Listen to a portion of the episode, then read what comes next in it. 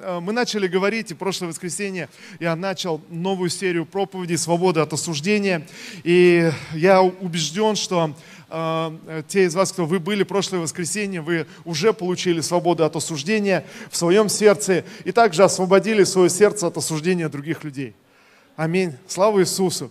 И знаете, мы э, э, выяснили, мы, мы увидели, что в действительности Иисус пришел в этот мир. Иисус умер за наши с вами грехи и воскрес из мертвых, чтобы оправдать нас и освободить нас от осуждения, чтобы мы ходили в свободе. Знаете, чтобы мы пришли в воскресенье, в собрание, зная, что мои грехи прощены, что кровь Иисуса очищает, омывает меня от всякого греха. Иисус умер за наши грехи, чтобы мы могли воспринимать друг друга и, знаете, видеть в друг друге э, брата и сестру, видеть друг в друге Христа и таким образом, э, знаете, чтобы эти отношения были исцелены. Но э, человек пускается иногда, возвращается снова к плотскому состоянию, когда мы осуждаем других, когда мы критикуем других, когда мы высвобождаем суд в адрес других людей, тогда мы сами оказываемся под судом. Или точнее, тогда мы сами оказываемся в этом состоянии судимых людей. И в духе начинаем испытывать давление суда на своих жизнях. В духе начинаем испытывать давление давление осуждения от людей, от окружающих, от Бога, с небес. Знаете, человеку тяжело в таком состоянии поклоняться, тяжело в таком состоянии прославлять Бога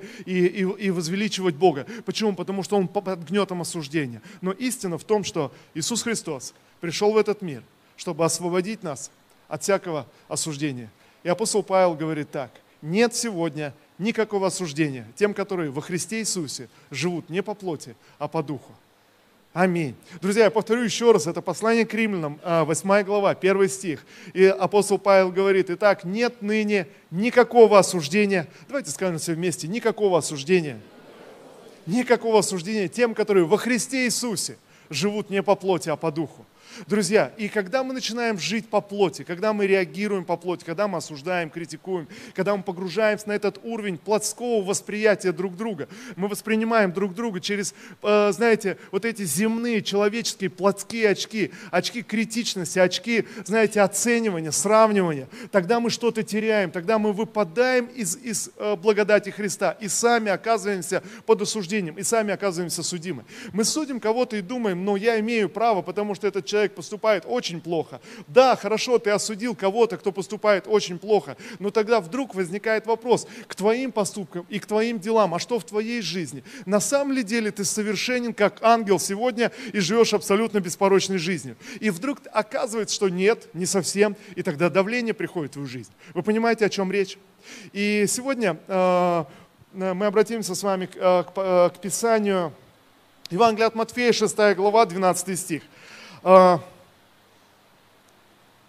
ученики задают Иисусу этот вопрос и говорят, Иисус, научи нас молиться. И Иисус Христос дает а, некоторый принцип, как нужно молиться и о чем, э, в чем должна состоять молитва. И эта молитва э, известная и знаменитая, так называемая молитва «Отче наш», которую повторяют снова и снова многие верующие. Но, по сути дела, есть смысл в этой молитве. Это некое обучение людей. Это не просто, знаете, Иисус э, продиктовал им, сказал, ну молитесь вот так. Они записали и начали молиться. Нет, они попросили, они говорят, научи нас молиться. И тогда Иисус говорит им, вот э, как должна быть выстроена ваша молитва. Вот как она должна быть построена. Обращайтесь к Небесному Отцу. Скажите, Отец наш Небесный. Обращайтесь к Нему как к Отцу. Не просто как, знаете, как Богу, судье, но обращайтесь к Нему как к Небесному Отцу. Прославляйте Его имя, возвеличивайте Его, утверждайте Его волю на свою жизнь, призывайте Его Царство, чтобы было проявлено в своей жизни, и молитесь тогда непосредственно о ваших нуждах, о тем, с чем вы сталкиваетесь, о ваших проблемах.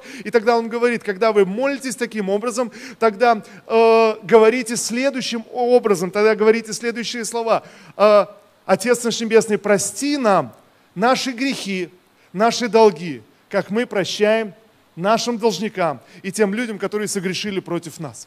То есть, другими словами, посмотрите, Иисус подытоживает эту молитву, и Он говорит, вы не сможете продвинуться дальше в вашей молитвенной жизни, если вы не научитесь, э, вот э, в, в этом стихе, в этой фразе, если вы не научитесь таким образом э, отпускать людям грехи, знаете, прощать людей, э, понимать, оправдывать внутри себя, тогда и ты будешь оправдан. То есть, по сути дела, посмотрите, Иисус говорит, Господь, прости мне мои грехи, прости мне мои долги, прости мне мои грехи, точно так же, Как что? Как я отпускаю другим, как я прощаю, прощаю других. И э, знаете, я остановлюсь здесь и хотелось бы книге притч вернуться. Давайте книга притч, первая глава. Книга притч – это мудрость, э, которая вот собрана в одной книге Священного Писания. И с первой главы э, начинается это изложение. Я верю, что нам нужно сегодня приобрести мудрость. Аминь. Одна девушка делится своим вопросом и таким впечатлением, почему насекомые такие глупые. Она выходит на лоджию, а створка, которая была приоткрыта, в эту створку каким-то образом попал шмель, ну, судя по ее описанию, шмель, а, который отчаянно бился а, в стекло, чтобы как-то вылететь, и отчаянно вот снова и снова штурмовал это стекло, но у него ничего не получалось. Она испугалась, что он может ее укусить, закрыла дверь и ушла. На следующее утро, выйдя на лоджию, каково же было ее удивление, что этот шмель никуда не улетел, она рассчитывала, что в открытую створку он улетит, но он обессиленный ползал по полу, а, видимо, все это время продолжая сражаться с невидимой преградой. После чего она поняла, что это несчастное существо так и не выберется, взяла банку, накрыла и, и выпустила его. А, после чего у нее возник вопрос, почему же насекомые такие глупые? И знаете, друзья, ну на самом деле э, насекомые иной раз очень, э, ну такую интеллект проявляют, да, и, знаете, пчелы э, так очень организованы хорошо, и Писание говорит, э, нам, людям, есть чему поучиться у муравьев, как они выстраивают все, но в каких-то вопросах э, на самом деле мы смотрим со стороны и думаем, какие же они глупые, но глупость этого насекомого заключалась в том, что он просто не видел стекло, не видел эту невидимую барьеру, барьер, преграду, что-то, что останавливало его, и глупость его заключалась в том, что он бился снова и снова и не мог сделать никакого вывода. То есть не мог, знаете, э, взять и сообразить, может быть, поискать другой путь, еще что-то, но он был просто настойчив на своем пути. И вот посмотрите, что говорит нам Священное Писание. Э, книга притч, 17 стих я прочитаю. Итак, это книга мудрости, небесной мудрости, 17 стих. Первая, первая глава, 17 стих. «Как бессмысленно ставить сеть на глазах у всех птиц». Но эти люди устраивают засаду для пролития своей же крови и подстерегают сами же себя.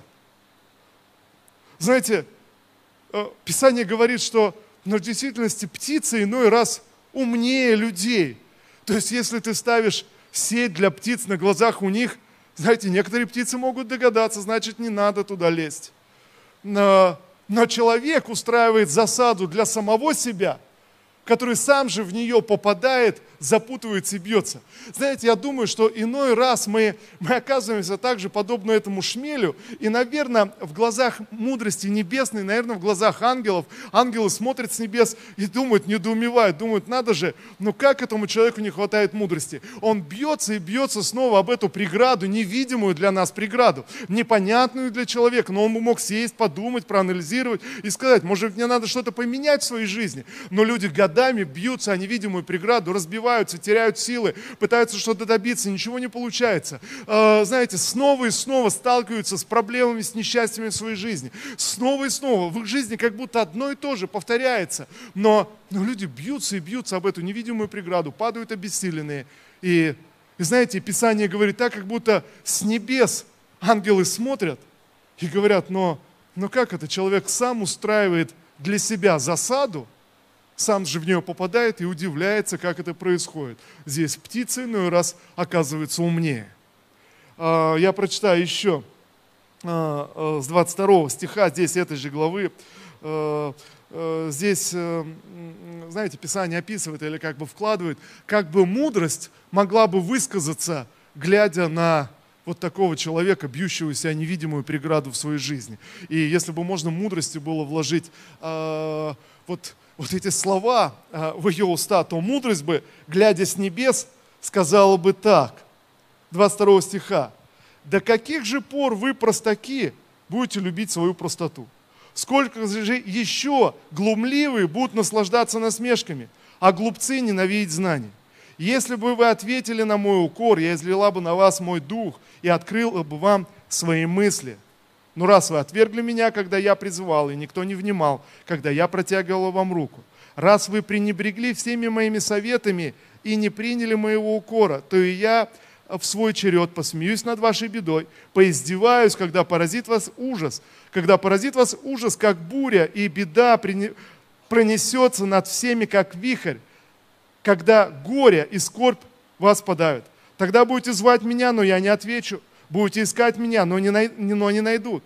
Разве, раз они знания возненавидели и страх перед Господом не избрали, раз мой совет не приняли, укор мой с презрением отвергли, то они будут есть плоды своего пути и получат сполна от своих замыслов. Ведь своенравие убьет а, простаков. Но я здесь остановлюсь. Понятно, понятная идея. Знаете, очевидно, что иной раз наши жизни в глазах небес воспринимаются как поведение этого шмеля – а, просто безрезультатно бьющегося в невидимую преграду. И, э, знаете, понятно, это не слова Божьи, это как будто слова вот абстрактной мудрости, устроенной в этом мире, то, как устроен в этот, этот мир. И человек должен был бы поразмыслить и сделать выводы для себя. Должен был бы что-то услышать, но человек не слышит. И более того, что я вижу? Люди, которые попадаются в ловушку, которую они сами себе построили из своих выборов, из э, своими устами, из того, что они говорили, того, что провозглашали, сами попали в свою собственную засаду, которую выстроили для самих себя. Я, я мог видеть и наблюдать, что люди очень редко делают вывод в таком состоянии. В состоянии, знаете, несчастья, беды, в состоянии где-то, когда человек проходит через предательство, через отвержение, через трудные периоды в своей жизни.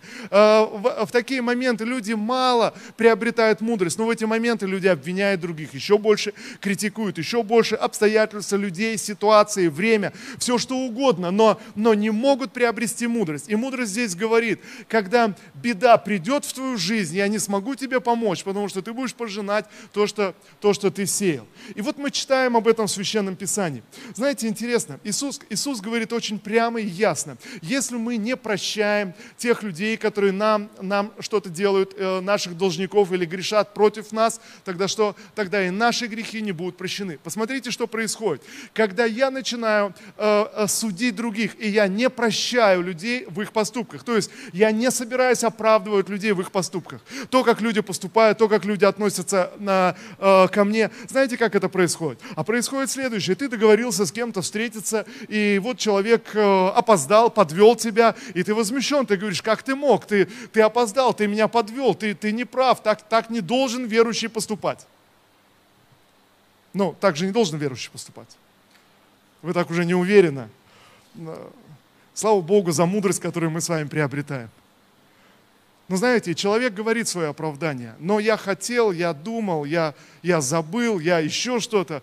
Нас это все не устраивает. Мы говорим, ты подвел, ты, ты не исполнил свое слово, ты не пришел, ты не сделал. Поэтому что? Ты виновен. Может быть, мы, знаете, это не происходит как суд, вот как такой вот, знаете, ударили молотком и сказали, все, ты, ты судим. Нет, но внутри это звучит, в общем-то, знаете, короткий внутренний диалог. Мы перечисляем его проступки, мы перечисляем, что он должен был, мы, мы и делаем вывод. Он осужден. Знаете, внутри себя выносим, выносим суд. Но что интересно? Интересно, когда мы сами опаздываем. Вам приходилось опаздывать? Скажите, а кому вообще приходилось когда-нибудь подводить кого-нибудь? Вы пообещали и не сделали. Взяли, не отдали. Знаете, сказали, я сделаю, не сделал. Сказали, я принесу, не принес. И когда вас спрашивали, почему ты меня подвел, почему ты опоздал, почему ты не пришел, что мы на это говорили? А на это у нас всегда было объяснение – по этому поводу мы всегда начинали говорить, а я думал, я хотел, я... Э, знаете, мы начинаем говорить о состоянии нашего внутреннего сердца. О чем я думал, что я намеревался, что я хотел. Но когда речь идет о других людях, то о других людях мы судим строго по их делам и по их поступкам. И когда также другой человек пытается объяснить, что он хотел, о чем он думал и что он намеревался, нам не интересно. Мы не хотим слушать, о чем он думал, что он хотел и что он намеревался. Все, что мы хотим, мы хотим предъявить ему, вот его поступок, а вот что он должен быть сделан. Поэтому мы, как судья, выносим суд, и мы говорим, ты виновен. Вы понимаете, о чем речь?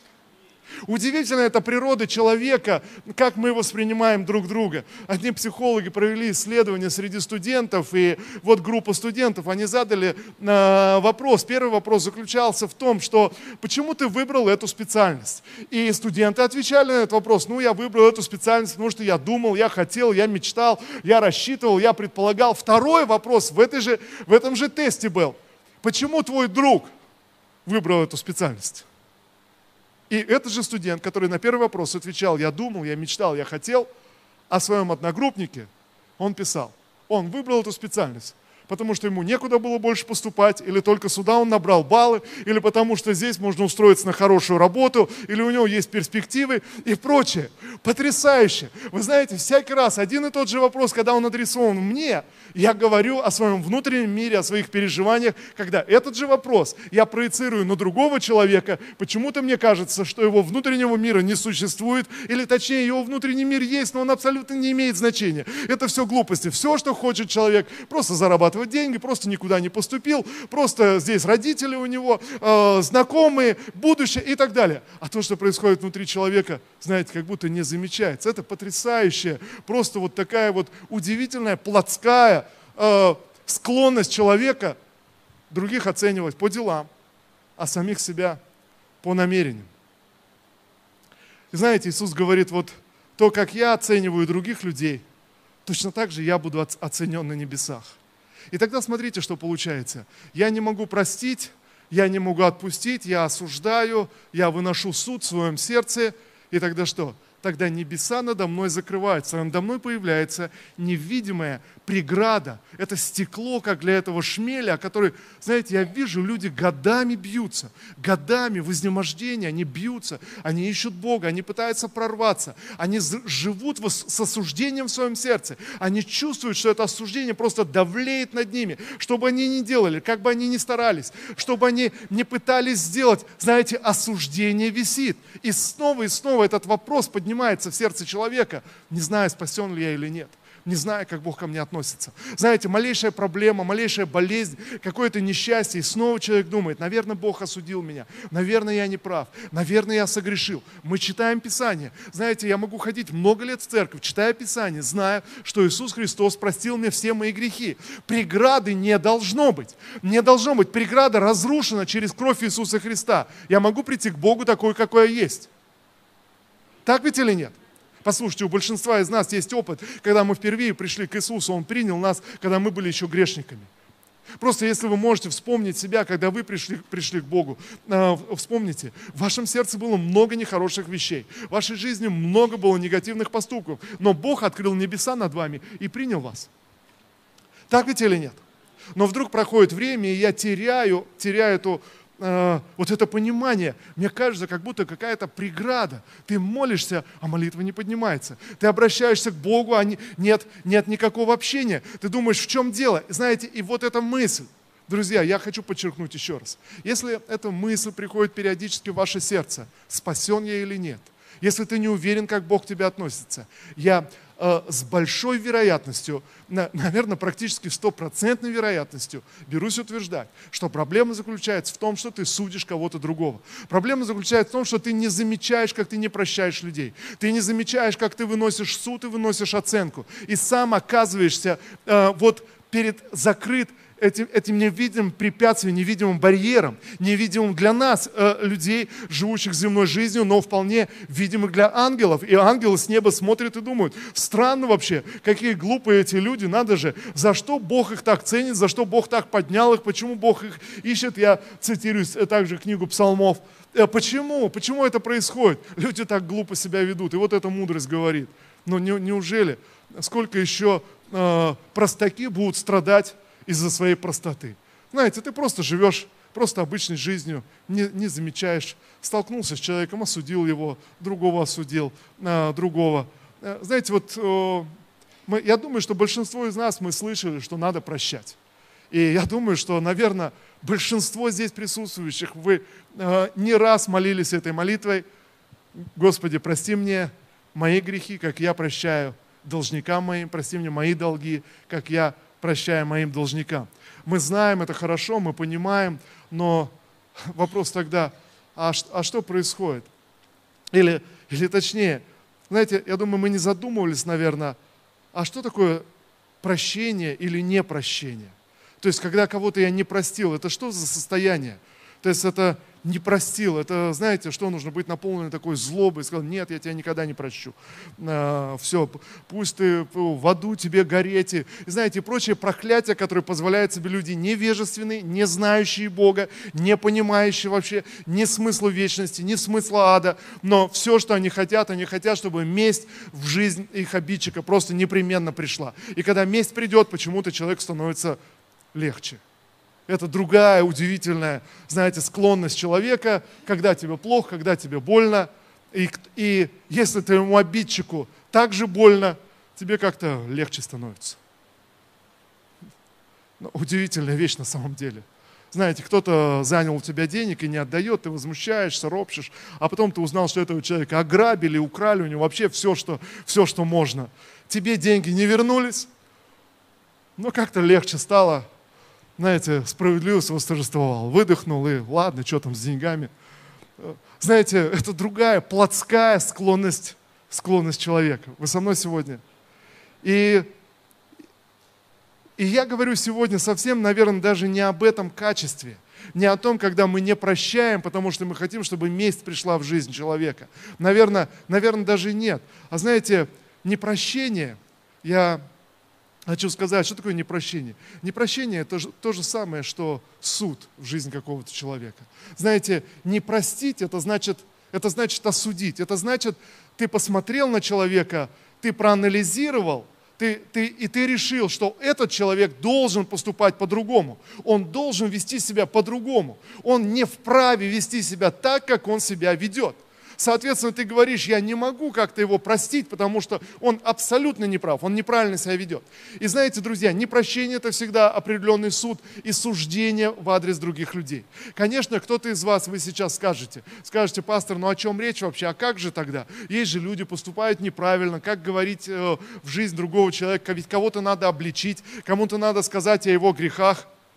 Ведь нам приходится кому-то говорить о, о их грехах.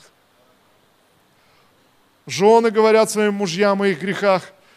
И говорят, ты не должен поступать так, а должен поступать вот так. Знаете, исследования показывают, что чем больше жена объясняет мужу, как он должен поступать, тем меньше муж это делает. Она бьется, как шмель об это стекло, снова и снова, снова и снова. Знаете, что мешает ей сделать выводы? Вот они 20 лет в браке, и она как пилила мужа, так и пилит. Он не сдвинулся никуда, но стал еще хуже. Вообще дома ничего не делает. Но в ее голову даже мысль не приходит, она собирается и еще э, ближайшие лет 30 продолжать в том же духе. Вы знаете, но, но как, неужели невозможно догадаться? Слушай, это не работает. Наверное, нужно остановиться. И так интересно, чем больше люди в браке высказывают претензии к друг другу, тем меньше а, что-то они делают. И еще интересно, тем с большим сопротивлением сталкиваются. То есть, если жена призывает мужа постоянно к определенному поведению с осуждением, осуждая его, критикуя его, не прощая его и говоря, что он должен вести себя вот так и вот так, тем с большей агрессией со стороны мужа она и с большим сопротивлением. Вы знаете, и мы сейчас говорим о вещах простых, которые мы, казалось бы, как люди думающие, должны догадаться. Но, но, но, но раз, ну давайте признаем, мы ведем себя как этот шмель. Бьемся о невидимую преграду, ничего не меняется, но мы, но мы продолжаем. И тогда апостол Павел говорит, обличая кого-то в грехе, будь внимателен, чтобы сам, самому не впасть в согрешение. Будь особенно внимательным, пожалуйста, следи за, за, за собой, следи за своим сердцем. Будь внимательным, с каким сердцем ты обличаешь. Ты хочешь помочь, ты хочешь поддержать. И понятно, когда в семье жена рассказывает мужу, она хочет помочь, э, чтобы он стал хорошим мужем. И она знает, она исходит из того, что ее муж любит ее и э, хочет добра. И тогда она хочет подсказать ему и научить его. Э, и, и тогда она добивается результата. Знаете, когда мы кого-то обличаем и говорим о грехе с желанием помочь, мы, мы, мы оправдываем, мы видим хорошее в нем. И, и тогда мы обязательно, обязательно помогаем. Посмотрите, я думаю, вы сталкивались с этим опытом. Когда кто-то вас критикует, просто критикует, вы всегда защищаете, защищаетесь. Но когда человек очевидно верит в ваши способности, верит, что вы можете с этим справиться и критикует, мы эту критику как-то воспринимаем по-другому. Знаете, это как спортивный тренер, который ругается на, на своих учеников, а им нравится этот тренер, который э, ругается. Почему? Потому что он не просто на них ругается, он ругается, потому что он верит, что они могут лучше. Они могут тренироваться лучше, они могут показать лучший результат, они могут сделать лучше. И он ругает их для того, чтобы они стали лучше, чтобы они двигались вперед. И тогда, естественно, они воспринимают это как что? Они воспринимают это как некое ободрение, воспринимают как изменение и, и меняются. Но когда я просто сужу, знаете, ничего не меняется. Все, что происходит, надо мной выстраивается такая невидимая преграда к небесам. Я, я не могу через нее, через нее пробиться, я не могу прорваться через эту, через эту преграду. А, первое послание к Коринфянам, 11 глава. Э, итак, апостол Павел пишет о наших собраниях. 11 глава. Я прочитаю ну, с 17 стиха, наверное. Давайте 17 стих возьмем.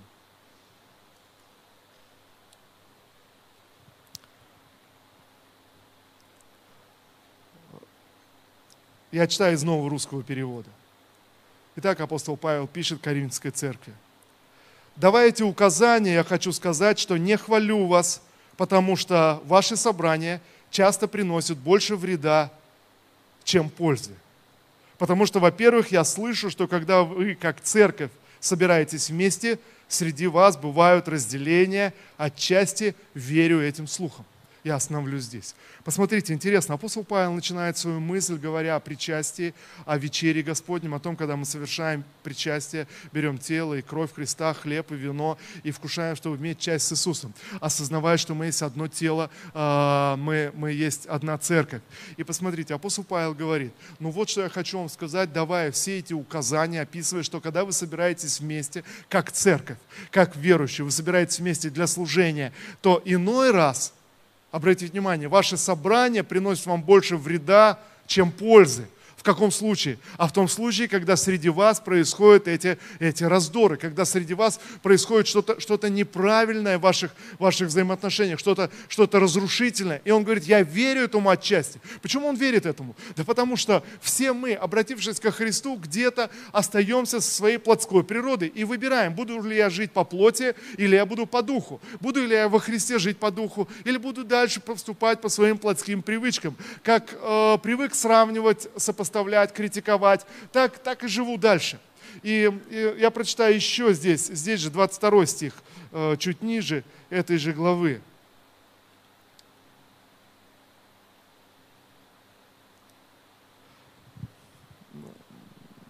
Э, даже, наверное,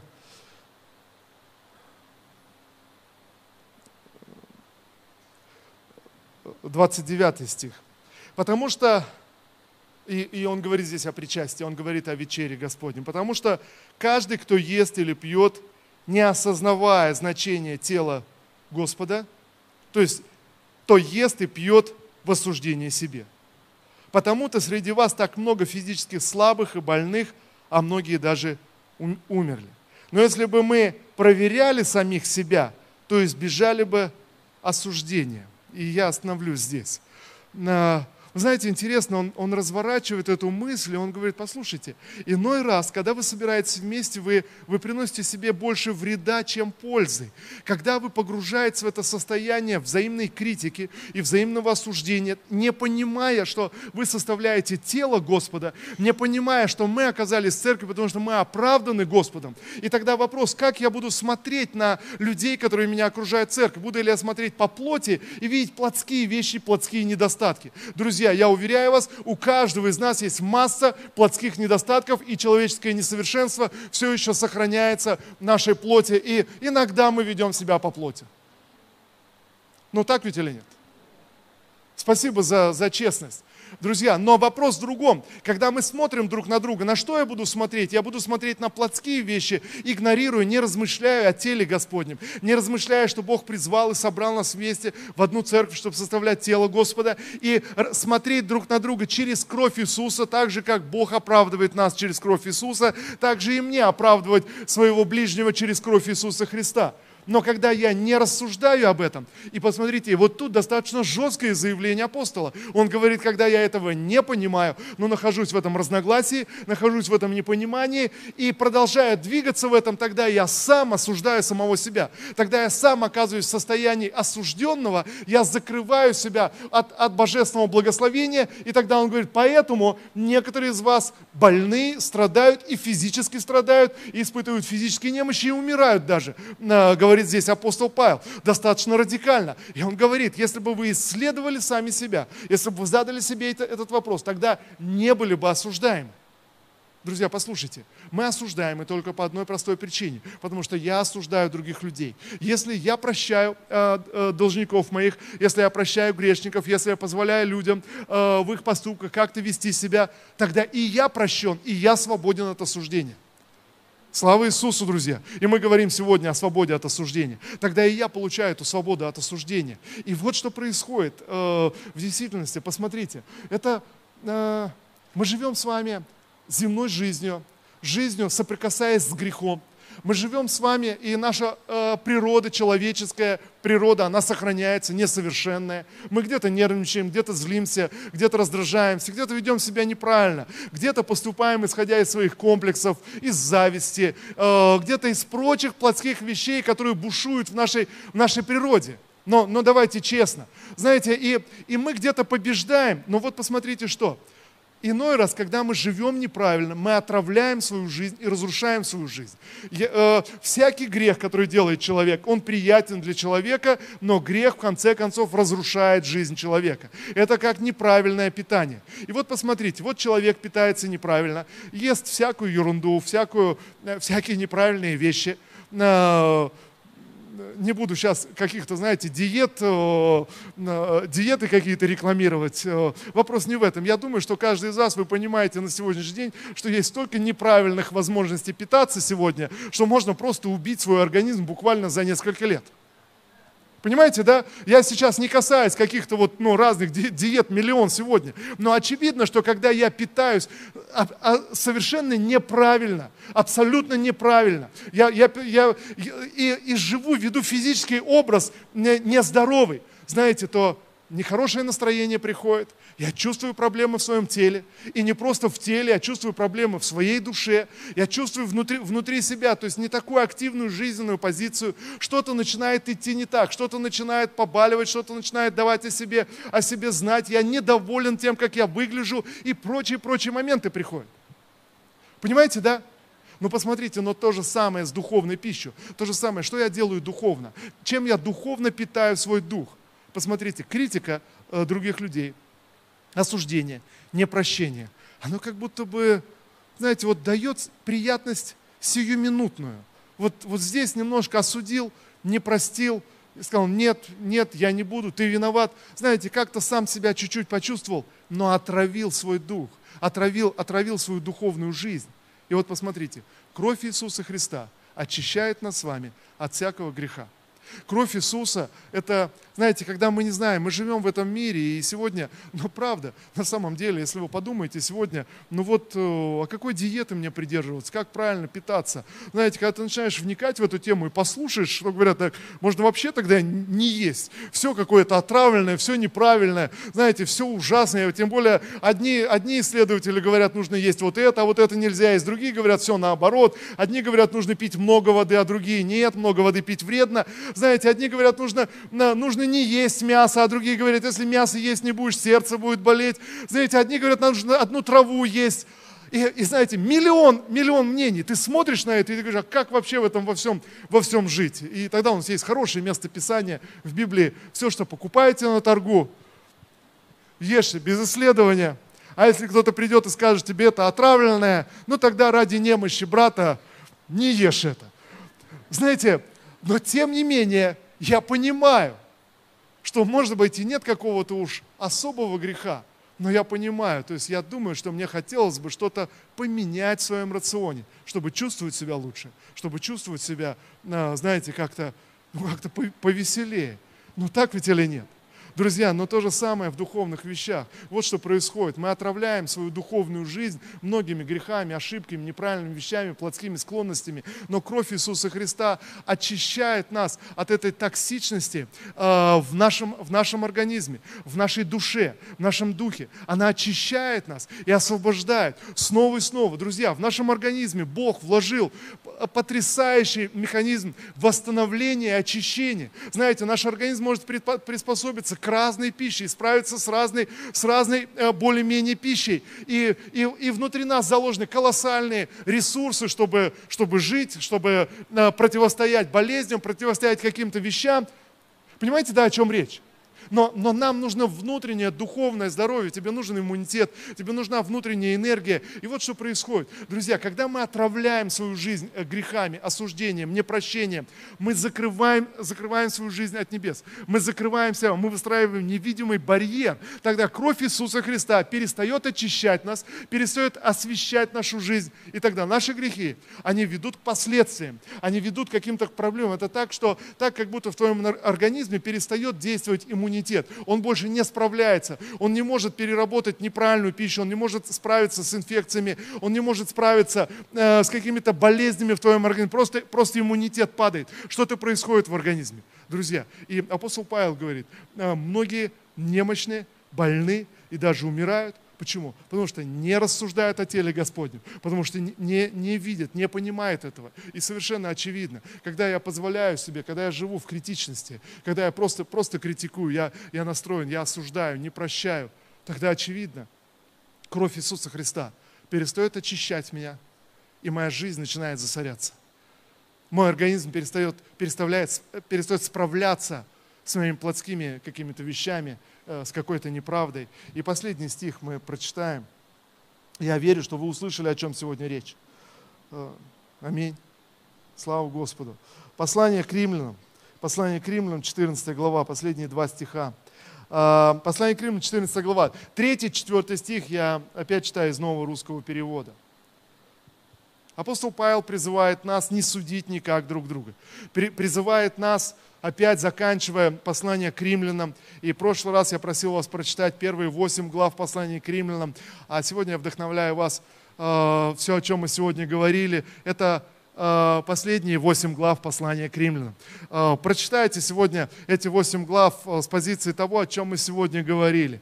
И вот 14 глава апостол Павел говорит, не судите друг друга, не, не судите, не придирайтесь друг к другу, понесьте стандарты в отношении друг друга. И посмотрите, третий стих, он говорит, тот, кто ест все, не должен смотреть свысока на того, кто этого не делает – вы знаете, друзья, я на самом деле скажу, ты оказываешься в огромной ловушке, просто в колоссальной ловушке, когда ты держишься какой-то диеты, ты добился классно, а смотришь на человека, который просто не может себя взять в руки, ест все подряд. Но здесь, конечно, чуть-чуть о другом речь, я, но, но суть примерно та. И ты думаешь внутри, вот слабак, но если бы захотел, то мог бы взяться. Друзья, ты строишь себе засаду, в которую сам попадешь. В один момент что-то в твоей жизни пойдет не так. Пройдет год, два, три, ты смеешься над людьми, ты осуждаешь. Ну вот, вот он не может себя взять в руки, хотел бы, то все изменил бы, хотел бы, похудел, хотел бы, сделал вот это. Знаете, вот он суд происходит. Ты не прощаешь людей за их поступки. Ты не знаешь, с чем человек сражается. Ты не знаешь его борьбы, ты не знаешь, что происходит. Но ясно, что через время ты сам оказываешься в подобной ситуации. И тогда апостол Павел говорит, тот, кто ест все, не должен смотреть свысока на того, кто этого не делает. И тот, кто чего-то не ест, не должен осуждать того, кто ест, потому что Бог принял его. Кто ты такой, чтобы судить чужого слугу? Перед своим хозяином стоит он или падает, но он будет снова поставлен на ноги, потому что Господь способен поставить его. И здесь можно продолжать. Друзья, очевидно, Бог призвал нас в тело Христа. Бог собрал нас вместе – и очевидно, что Божьи силы, действующие в каждом из нас, достаточно, чтобы поднять и поставить нас на ноги. Знаете, поднять и изменить нас. Конечно, кто-то, может быть, что-то делает не так. Конечно, может быть, кто-то не на том уровне святости, духовности. Совершенно, совершенно очевидно, что это так. Но мы верим, что Бог действует в каждом из нас, и Он поднимет нас. Но ты станешь более сильнее, внутри тебя будет более, больше энергии, ты будешь чувствовать больше здоровья, ты будешь чувствовать небеса открытыми над собой, когда ты просто остановишь суд своей жизни, когда ты просто простишь всех людей вокруг тебя, которые что-то должны, что-то не доделали, просто освободишь их, тогда свобода просто, просто ворвется в твою жизнь. Слава Иисусу! Я говорю, друзья, о результатах, которые можно ощутить прямо сегодня. Не когда-то, речь не идет о вечном, но прямо сегодня можно ощутить, ощутить этот результат. Давайте мы вместе встанем и помолимся. Если вы услышали сегодня что-то для себя, я верю, что услышали, я верю, что, что каждый, каждый из нас здесь не случайно на этом собрании, на этом месте. Загляните в свое сердце – я не знаю, может быть, кто-то из вас, вы слишком сильно чувствуете сейчас осуждение на себе, и вы, вы и так судили себя до этого постоянно, а сейчас как будто еще больше увидели, ну вот, я делаю вот это, делаю вот то. Если сегодня вы внутри полны самоуверенности, и вы говорите, да нет, все нормально, как-то как это слишком, я призываю вас, друзья, давайте заглянем смелее в свои сердца. Не будем себя осуждать, и, знаете, где-то где себя вот излишне винить или оправдывать. Давай смелее, давайте смелее заглянем в наши сердца и, и, и просто решим простить. Простить людей, которые нас окружают. Покаяться за те слова, которые мы высвободили неправильные в жизни людей. Может быть, в церкви ты кого-то судил и критиковал, может быть, прославление, ты смотрел на прославляющих и критиковал, может быть, э, кто-то в церкви, с которым ты, человек соприкасался, и у него совсем не те жизненные стандарты, как у тебя. Давайте мы, мы отпустим это сегодня. Давайте мы примем эту свободу от осуждения. Отец, во имя Иисуса. Боже, Ты знаешь все эти процессы, которые происходят внутри наших сердец, все, что происходит внутри нас. Боже, во имя Иисуса. Я молюсь сегодня, Господь, чтобы наши глаза открылись. Я молюсь сегодня, Господь, чтобы нам приобрести мудрость, всемогущий Бог, мудрость свыше, и увидеть, Господь, Боже, это невидимое препятствие. Отец, во имя Иисуса я молюсь, Господь, чтобы этот невидимый барьер, он рухнул, Боже, сегодня в жизни каждого из нас. Боже, во имя Иисуса мы отпускаем наших должников. Мы прощаем людей, которые делают что-то неправильное вокруг нас. Боже, мы прощаем людей, которые что-то должны нам. Боже, мы отпускаем наших должников. Боже, мы благословляем людей, которые нас окружают. Мы благословляем друг друга в церкви. Благословляем, Господь. Боже, во имя Иисуса Христа. Я прошу Тебя, Небесный Отец. Боже, наполни нас своим светом. Помоги нам, Господь, смотреть друг на друга через кровь Иисуса Христа. Помоги нам, Господь, Боже, Боже, оправдать друг друга так, как Ты оправдываешь нас. Боже, во имя Иисуса мы молимся сегодня – чтобы нам получить полное прощение полное освобождение. Господь, Отец Небесный, прости нам наши грехи, как мы прощаем нашим должникам. Боже, пожалуйста, пусть эта сверхъестественная свобода придет, Господь, сейчас от всякого рода осуждения. Боже, во имя Иисуса. Сегодня, Господь, мы раскаиваемся, когда мы бездумно просто осуждали, критиковали, не прощали. Боже, прости нас, Господь. Прости нас, Господь. И я прошу Тебя, Дух Святой, прямо сейчас излейся, Господь. Дух Святой, наполни наши сердца и продолжай говорить в нашей жизни. Всякий раз, когда мы будем критиковать и судить, всякий раз, когда непрощение просто будет, будет э, касаться нас, касаться нашего Духа, Дух Святой, пожалуйста, вразуми нас. Дух Божий, я прошу Тебя, наполни нам, напомни слова Иисуса Христа. Дух Божий, пожалуйста, говори с нашими сердцами, не оставь нас, Боже, но продолжай работать над каждым из нас. Да откроются наши глаза, чтобы увидеть. Да придет эта сверхъестественная свобода и исцеление во имя Иисуса Христа. Отец Небесный, мы благословляем имя Твое, благословляем Тебя в этом собрании. Давайте мы скажем все вместе. Всемогущий Бог, я благословляю Твое святое имя. Я благословляю Тебя, Небесный Отец. Я благословляю моего ближнего. Я благословляю людей, которые меня окружают. Благословляю моих братьев и сестер в церкви. Я благословляю моих врагов. Я благословляю людей, которые причинили мне зло. Во имя Господа Иисуса Христа. Я высвобождаю прощение в своей жизни. во имя Иисуса. Дух Святой, исцели мое сердце, исцели мою внутренность. Да придет свобода от Тебя. Отец Небесный, я принимаю эту свободу. Свободу от осуждения. Сегодня я прощен. Сегодня я свободен. Я принят Тобою, Господь. Отец, Сын и Дух Святой. Я Твое дитя. Я Твой ученик. Дух Святой, продолжай учить и наставлять меня. Во имя Господа Иисуса Христа. Аминь. Аминь. Спасибо Тебе, Господь. Боже, благодарим Тебя. Благодарим Тебя, Господь, и благословляем Твое святое имя. Да будет имя Твое возвеличено, прославлено, Господь, и превознесено в нас и через нас, в Твоей церкви, Господь. Боже, да явится, Господь, Боже, Твоя слава в наших взаимоотношениях, в нашем общении, в нашем восприятии друг друга, Господь, то, как мы видим друг друга.